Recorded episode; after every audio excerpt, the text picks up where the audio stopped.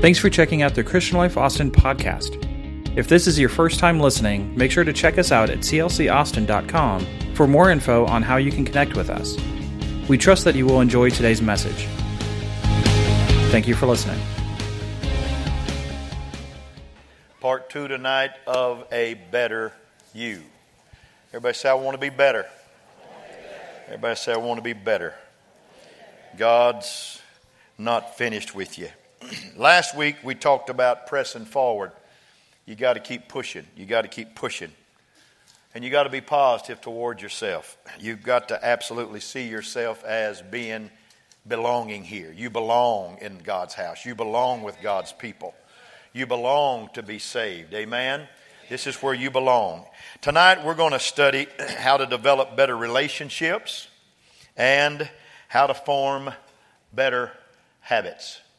Amen. How to form better habits. Just two little old points tonight, two little principles we're going to talk about.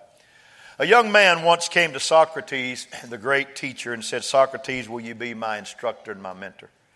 Socrates told the young man to follow him and turn and walk to the ocean.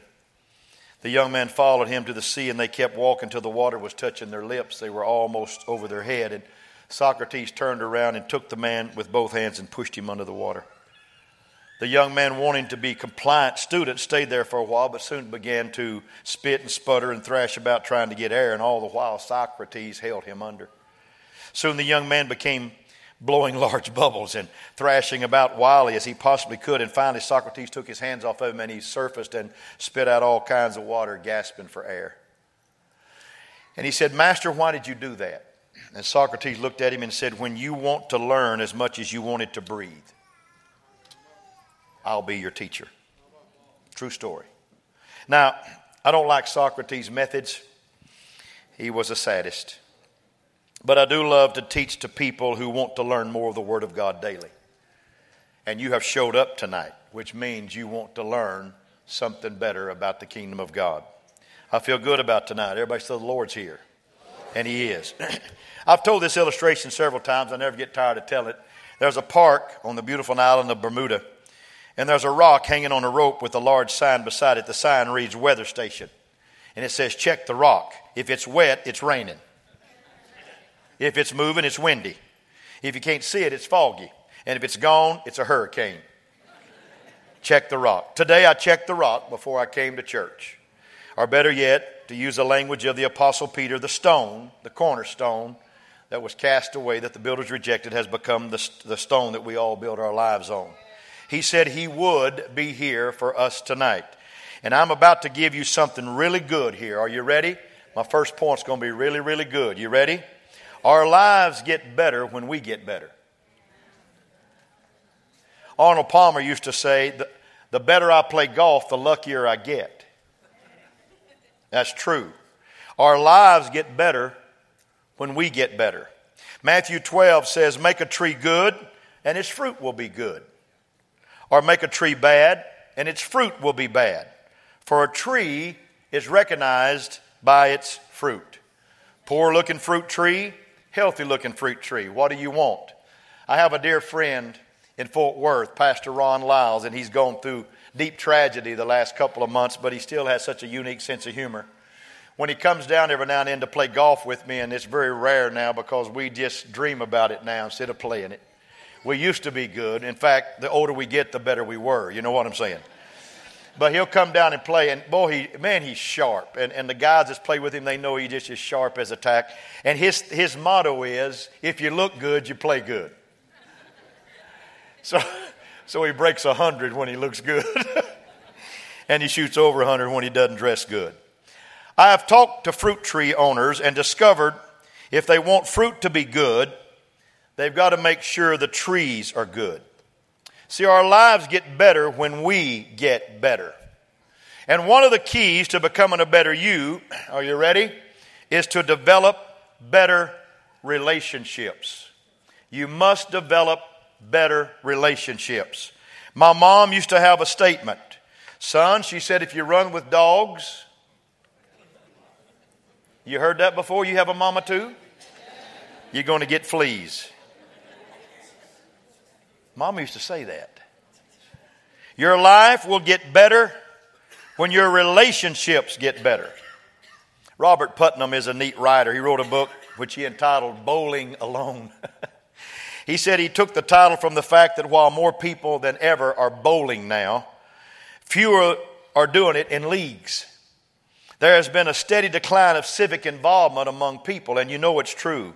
Neighborhood relationships are down, and participation in volunteer and religious organizations are down. Putnam found that the level of community in America is at the lowest point of our lifetimes. Therapist Will Miller, who wrote Refrigerator Rights, another book, kind of similar to Bowling Alone, said it's a similar, said a similar theme. He says we need people around us who have what he calls in our home refrigerator rights. In other words, someone that knows me well enough that can go to my re- freezer in the garage and pull out Bluebell without asking me for the right to do that. You better know me real well. You hear me? It's someone who can come into your house and feel comfortable to go to your refrigerator, to make a sandwich, to go to your uh, cupboard and make a, a, a can of soup without your permission. Miller argues that too many Americans suffer mentally and emotionally because they have too few of these kind of close relationships. He's right. Studies show that our society is suffering from a lack of involvement with one another. And not only is our society suffering, so are we as individuals. I tell you one thing that just bugs the fire out of me. You want me tell you what it is? When we say amen, some of you run faster than the bullet Bob Hayes used to run for the Dallas Cowboys. Out that door, you can't wait to be the first car to get your car started, to get out of here. Folks, we're not showing the latest movie here. We're worshiping the Jesus that's always been around here. And I think, I really do think this. I think it's, I think it's apropos that if you're going to love him whom you haven't seen, you need to love people around here whom you have seen. Because if you don't love people that you have seen, you can't say you love him who you haven't seen. It's all right to talk to somebody. We'll say, well, Pastor, you know, I'm about 140 IQ. Well, maybe you can help some of us 80 IQs. You know what I'm saying? Maybe we need some people around here to just stay and talk a little bit, drink a little cup of coffee, act like you belong around here. Come on, we need to get involved with people around the church of the living God. One day we're going to need each other like we've never needed each other in our life, and it's getting closer than you can imagine. Come on, clap your hands right now. That's good stuff. Sometimes back, a team headed by a Harvard social scientist tracked the lives of 7,000 people over nine years. Here's what this team found people with the fewest personal relationships were three times more likely to die earlier than those with strong relational connections. Three times. In fact, I love this. People with bad health habits, such as smoking and poor eating habits and obesity or alcohol use, but had strong social ties, lived significantly longer than people who had great health habits but were isolated. I'm not saying it's true everywhere, but 7,000 people were tested, and it's what came up. In other words, it's better to eat Twinkies with good friends than to eat broccoli all by yourself. Come on, reach over and give somebody a high five. Say, I need you in my life. Come on, come on, tell somebody. Give them a high five. I need you in my life. We need one another. Eat Twinkies. Harvard researcher Robert Putnam notes that if you belong to no groups but decide to join a group, you cut your risk in half of dying over the next year. You cut your risk in half. You'll probably live through the year. People who need people, Barbra Streisand said, are the luckiest people in the world. Now, we need to celebrate differences. Look at your neighbor and say, You're so different than me. Say it right now. Just say it. You, you're nothing like me.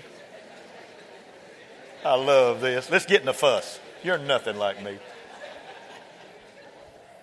People are different even in a body of, of Christ, even in the church. Paul spoke about it when he said, we're all members in particular, but some are hands and some are feet, and some are ears and some are eyes. And we all make up different parts of the body. But can the eye say to the hand, I have no need of thee? Or the Foot to the ear, I have no need of thee. No, no, no. We all need one another. Even in our spiritual gifts, one is given the utterance of wisdom in our church, one's given the utterance of knowledge. To another is the spirit of faith. To another are the gifts of healing. To another, the working of miracles. To another, prophecy. Those gifts are diverse. Did you know that men and women hear the gospel through two different sets of ears? Did you know that? Women don't hear the same gospel that men hear.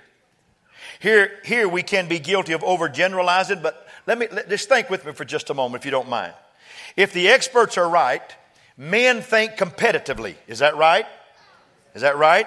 Whereas women think more in terms of relationally. What does that say about the life of a church? It might be that men respond more positively to a word of challenge, the setting of goals, the building of bigger and better churches, while women might more be concerned with improving the life of the church that we already have. Hallelujah. More of creating community than setting goals and accepting challenges. Each of us listens to the gospel through a unique set of ears. Now, listen to me. Truth. Left brain people hear the gospel differently than right brain people.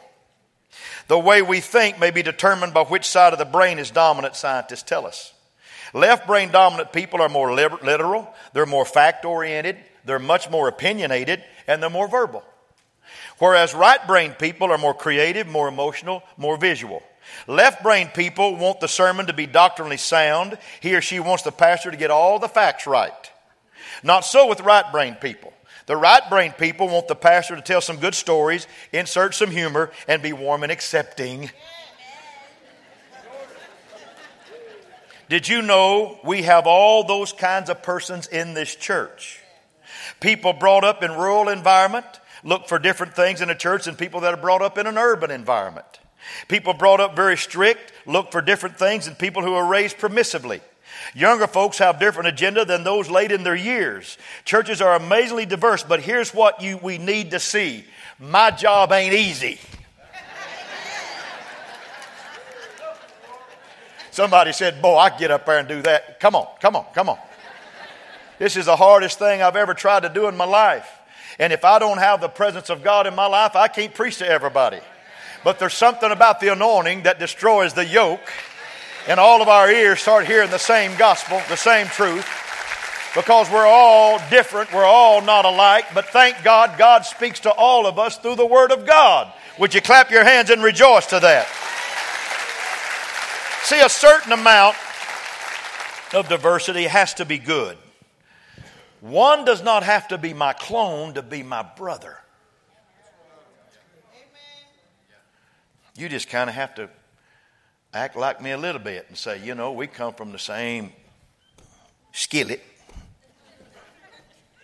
But you don't have to look like me and act like me to be my brother. You got your own personality, your own way.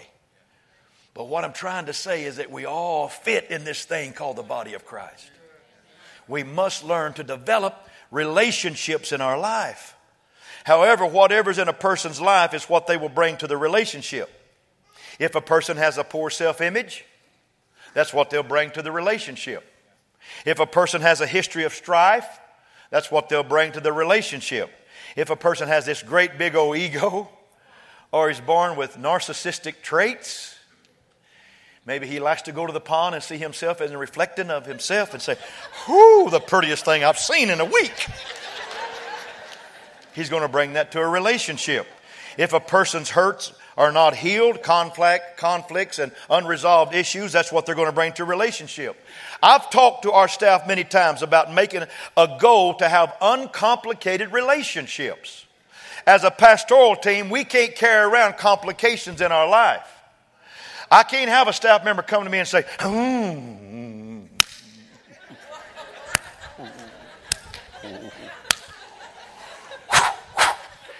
Man, that sister was lucky. She said something to me that just ticked me off and got my goat and bugged me. Oh. I can't I can't pastor that. Not in the staff. I can pastor that in you, but not in this staff. Because you're going to go home and tell your wife or your husband about that, not me.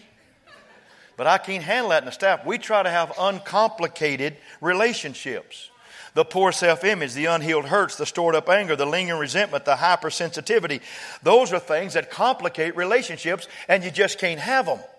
I can't bring that stuff to this pulpit and give you folks a dictate from God that is meaningful and right in the sight of God. I must have all that stuff taken out of me. I must be healed of that. I must be washed of that. I must be cleansed of that so I can stand here as a representative of heaven. No, I'm not heaven. I'm not him, I just represent him. But I've got to stand here with a clean hands and a pure heart, and I've got to preach and tell you that you can improve relationships in your life, and God wants you to have good relationships with other people in the house of God. Come on, clap your hands. That's good stuff. You've got to have that. You need that in your life. That's how you become a better you. Relationships matter. Say it, relationships matter. In fact, in the long run, that's all we're going to have when life is over is relationship. The only thing that remains is relationship. I've had so many pastors, so many elderly pastors when I was just a young man tell me, son, said, when you get too old, that, that church is going to, one day that church is going to ask you to leave. And I, I hope y'all not looking at me like that now because I feel young. but I, I know that someday I'll get there. I know that. And I know someday I'll get my tooth behind my eye teeth and can't see what I'm saying and I'll say it wrong and somebody will get offended, somebody will get hurt, somebody will have pain. And they'll say it's time to ease the pastor out and put him in a stall and just come by and pet his head every now and then and say, Good job, you, you were great. But I'm going to tell you something. I'm going to tell you something. They said if you have relationships, you're the luckiest man in the world. Come on, people. You can't do this by yourself. No man is an island. No man stands alone. No man stands alone. We need one another. Come on, we need one another. We need each other. I don't care how quiet you are. I don't care how, how, how, how, loud you are. I don't care how fast you talk, how slow you talk. I don't care if you made it through college, you got a master's, a doctorate degree, or you got an eighth grade and you've, you've, you just made tons of money because you had street smart. It doesn't matter. We're all under the same canopy. It's called the blood of Jesus around here. Amen. It don't matter what what bracket you came out of. It don't matter what tribe you came out of. It don't matter what color you are. It don't matter what your parents were. It don't matter how bad they were, how good they were. We're all under the same canopy here. We're under the blood of Jesus Christ. And people across this church matter. And there's folks that come to first service on Sunday and second service on Sunday and third service on Sunday, and we never know each other. We never know that those people go to church. But I'm telling you, this is a company of believers that we all need Jesus in our life, but we all need one another in our life. Come on, somebody stand on your feet, clap your hands, and say, Yes, sir. I buy that, Pastor. I take that into my heart. I need my church. I need my brothers. I need my sisters. Someone has to be bigger than the break to mend relationships when families go sideways. Are you that big person? Are you the person that can mend the breaks, or do you, do you try to make the break larger? If someone you care about hurts you, make an attempt to heal the relationship as quickly as possible, even if you're not at fault. Gilbert and Sullivan are two of the great names in musical theater. Their operetta have thrilled millions, for, but for years they were estranged from one another. Oh, they still collaborated, but they did it by mail. Gilbert would send Sullivan the lyrics for the operetta, and he'd send it by mail, and Sullivan would get the lyrics and he would put the music to it and send it back to Gilbert. And when they had had an opening night of one of their performances, they'd come out from the others from both sides of the stage and they'd never come to the middle. One would bow over here on this side and one on this side, and they'd bow to the audience and they'd never look at the other one. And you know what? It was over. They had a falling out over the purchase of a new carpet in one of their theaters, and they never settled that grudge. Can you imagine men that produce that kind of music and that kind of opera could have a fight over the color of carpet? But it happens. It happens. Let me, de- let me declare something to you right now. There's a demon in hell right now that has our name on his hand. And he wants to destroy the church and wants to take you away from the body of Christ. He really does. And any way he can, any way he can, he will do that.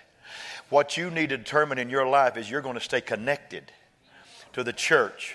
You're going to stay connected to the kingdom of God. Not because I'm the pastor, but because this church is a church that loves God and loves people. And whether I am preaching or whether anybody else is preaching, we need to understand that there's a connect factor here. Come on, there's a connect factor here. There's a connect factor here, and we all need each other because we all make up the body of Christ. We all make up the body of Christ. Amen. Max Lucado wrote a book called In the Grip of Grace. I love that book. He told a story. When he was a little boy, he said they used to get out in the, in the, in the front street every afternoon. They'd play football in the streets.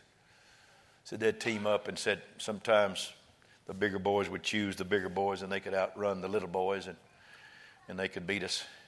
But said there was a, a real enthusiastic dad in the neighborhood that always came out every day when we came out. He would come out and play with us. And the enthusiastic dad would take the team that was losing and they couldn't stop the enthusiastic dad. He was bigger, better, and larger than all of them. And he said, Sometimes we need to understand that we need our Father in our huddle. And our Father needs to rally us and make us know that we need each other. And so I'm looking to Jesus tonight. I'm saying, Lord, we need you in our huddle. We need you in our huddle. Folks, it's been a long summer already because it's hot. It's hot. And I would have to go on vacation in San Diego where it was cool. And just about every other day, not every day because that would be telling a story, but about every other every third day or so, I look and see what the temperature is in San Diego. And yesterday it was 68. And I said to myself, Lord, why? Why do you do that? People in San Diego don't have a clue about Jesus like we do here in Austin. Why don't you? Won't you bring that wind over here and let us have 68 right here in the middle of summer? You know what many of you would think? Well, the Lord's coming. My Lord, it's 68 degrees. It's fixing to snow. Let it snow. Wouldn't that be fun to have snow in July in Austin? Wouldn't that be fun? I'm just preaching now. I'm just acting silly right now, but I'm telling you, folks, it's a hot day in Austin, Texas, and we get to come to a cool church, and we get to come to a place where the love of the Lord is present, and the love of God is spread in our hearts by the Holy Ghost. Isn't it neat to have a church like this to come to? I want you to look at your neighbor and say, I need you in my life. I love you, and I want a relationship with our families together. Come on, tell somebody right now. That's good stuff. That's good stuff. You can develop better relationships simply by keeping things out of your heart. Every pastor, every leader, every boss, every CEO, every manager, everyone who has tried to establish anything positive and permanent knows the feeling of undercurrents. I read about a man named George. I love this man. George was a peacemaker with a big heart and had a wonderful sense of humor. He was so tenderhearted that he cried at supermarket openings. True. Everyone loved George. At church, he was respected at the hospital where he worked. And the reason why so many people loved George was because he was always kind and respectful to everyone he met. His children vividly remember the days that George went to the hospital before his death. The president of the hospital came to see him one day, and they had about a two hour visit, like they had been friends forever. And then later, a few minutes later, one of the janitors came and visited George, and he had another hour and a half, two hour conversation with him. And when the janitor left, one of George's kids said, Dad, do you realize you treated the president of the hospital and the janitor of the hospital the same? Just alike. And George smiled and chuckled at the remark. He said, Let me ask you something, kids. If the president left this hospital for two weeks and the janitor left for two weeks, which one do you think would be missed the most?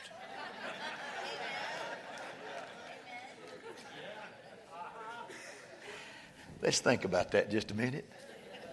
Hey, everybody counts. Everybody counts. Everybody counts. Everybody counts. In the years that I have been here, my heart has been broken by many things. But one of the things is that there are people that just die to want to bless the church financially. They really, really do. And you know I don't preach about this. But I have, I have little kids. I have, I have envelopes from little kids that gave me a quarter to Pastor Rex. I guess it said Pastor Rex. I don't know. It, I've had two cents given in envelopes, and they don't put them in the offering, they put them in my hand. Had a little girl Sunday give me a bracelet, a little bracelet that had Jesus and the 12 disciples, and she made it. She made it. And I never wore a bracelet like that in my life, but I just preached with it in the third service, just had a good time with it. People that want to bless the church, that want to be a blessing to the church. And I've had people that wrote on things and although I don't, I don't do the counting and I don't do the accounting of it, I've seen many envelopes that said, This is all I have. This is all I've got. Let me tell you something. If that is true, you keep doing all you can. Because I promise you, all you can is going to get bigger than what you ever thought it was because the Lord saw the widow with two mites and blessed her and said, She's given all she had. Now, let me tell you something everybody matters in this church. From the president, who is Jesus Christ, to the janitor.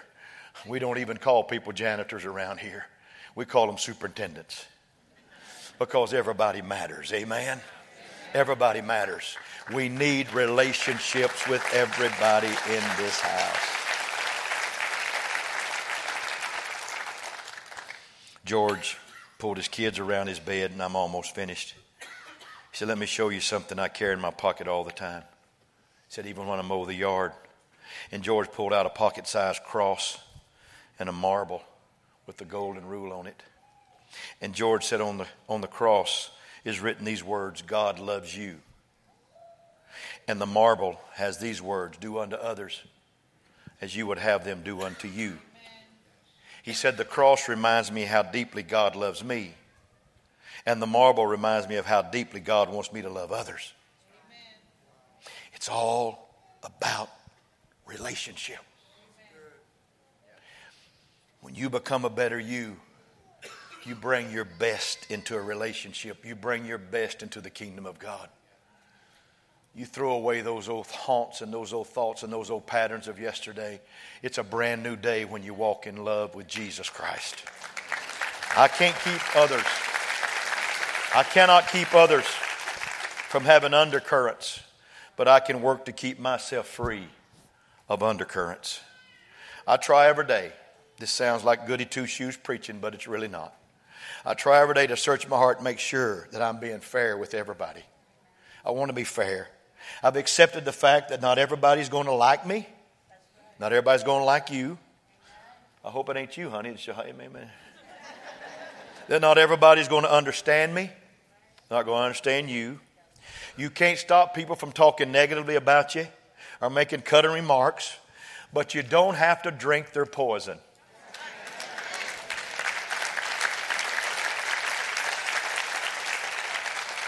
Because we're better than that.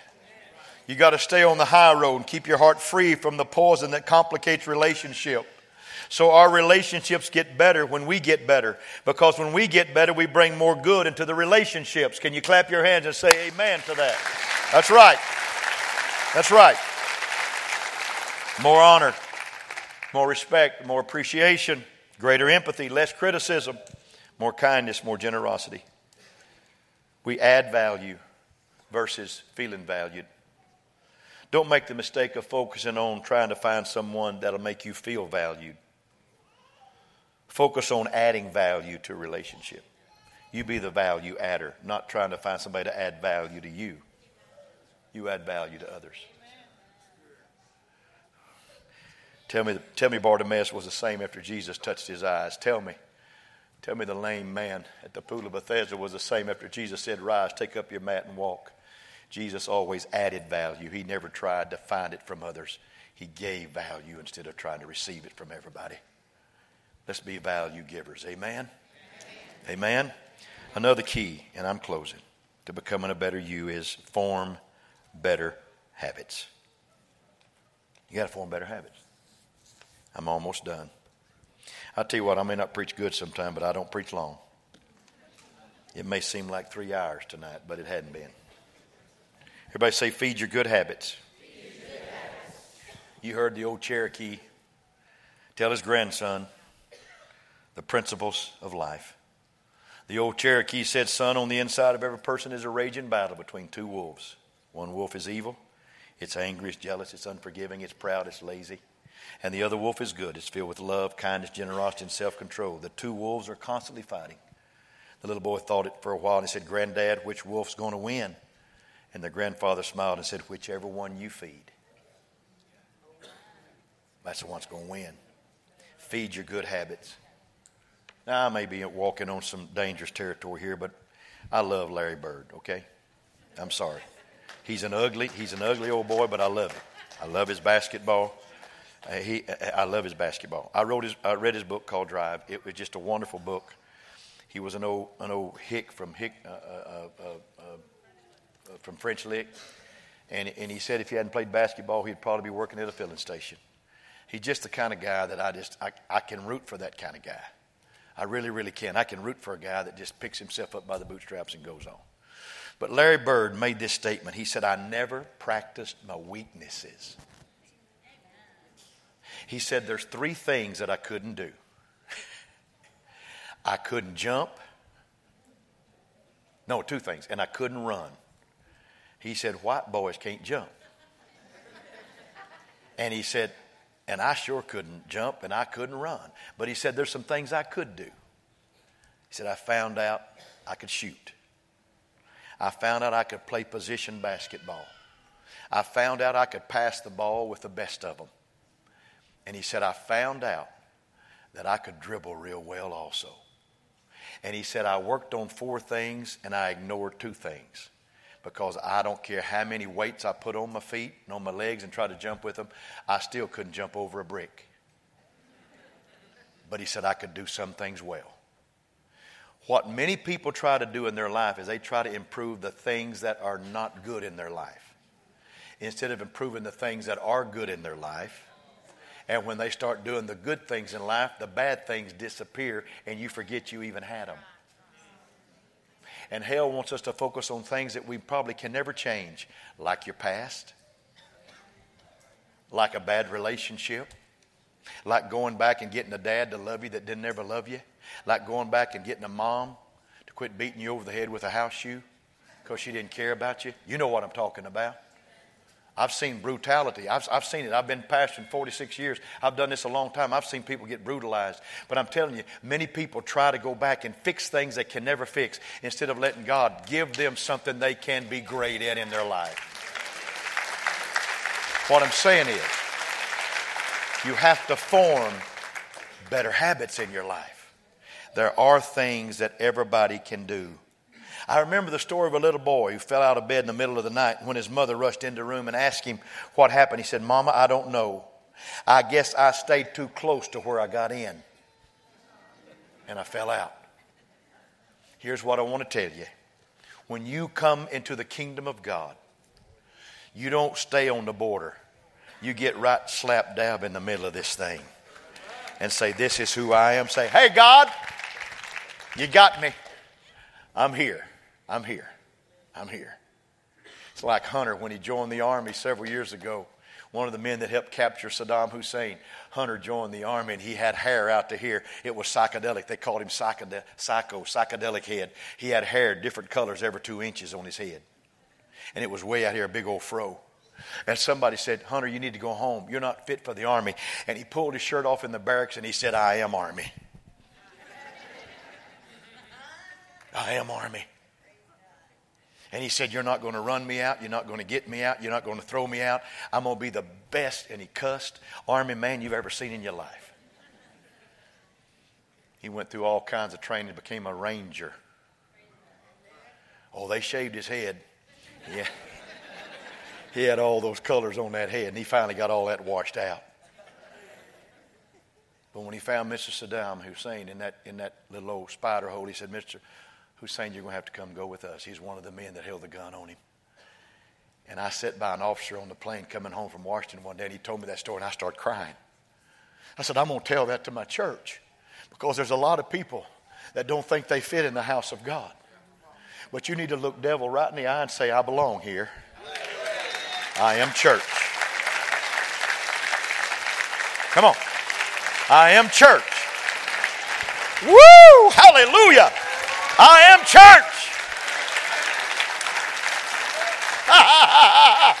this is what I am. I belong here. Stephen Covey wrote Seven Habits of Highly Effective People. I'm going to be very quick with them. He maintains it, it elicits a change of heart, a sense of soul at every level, every member of every organization. Here they are. Number one, be proactive. Take initiative, be responsible. Number two, begin with the end in mind. Envision the outcome you want while maintaining your value. Number three, put first things first. Allow your values to discipline your feelings and your impulses. Number four, think win win. Keep a no loser attitude. I'm not going to be a loser, I'm going to win win. Number five, seek first to understand, then to be understood. Focus on listening and not talking and replying. Synergize, number six, enable more energy to be released than was put in. In other words, whatever you got, multiply it. put, your, put your energy on steroids and put it back out. Because that's what God wants. And number seven, sharpen the saw. Cultivate your physical, mental, and social, and emotional, and spiritual side. And watch God use you. That's what I'm talking about, folks. We can develop brand new habits in our life. When you change habits by improving them, you literally change and improve your life. Change of habits can change your financial position. You can be a completely different position three months from now. A change of habit can put you in a better relationship. Lots going on at CLC. You need to get involved. A change of habit can change the atmosphere of your home. A change of habits can add incredible insight to your life. There's a great reading material out there. Go get some and find it. A change of habit can add years to your life and increase the quality of your life. I want you to listen to two lines in this one song. Here it is between who you are and who you could be, between how it is and how it should be. Where are you going to land in your life? Where are you going to land in your life? Everybody say, I got to develop greater relationships. And I've got to develop better habits. Everybody, everybody flex. Come on, flex for me. Say, I am church. That sounds bad, doesn't it? Just, that sounds bad. That sounds bad. That sounds bad. That sounds bad. I believe that we can become a better person than we ever imagined we could be. You're not in this thing by yourself. I had some people come to me at the door tonight said, Pastor, we need some help. I said, That's what you have this church for. We're going to help. We love you. We want you to succeed in life. We want everybody to be a success in life. And you that are success, I wish you'd walk up to people that you think you can help and say, I'm here for you. Let's go get a cup of coffee. Let's go do some things. Let's make this thing work. Amen. I'm not trying to build illicit relationships. I'm trying to build relationships between people that somebody in this church cares about me and I care about somebody. Don't always look for somebody to lift you. Be a lifter and watch your life get lifted by lifting somebody else. Clap your hands. That's good stuff. Amen. I love you.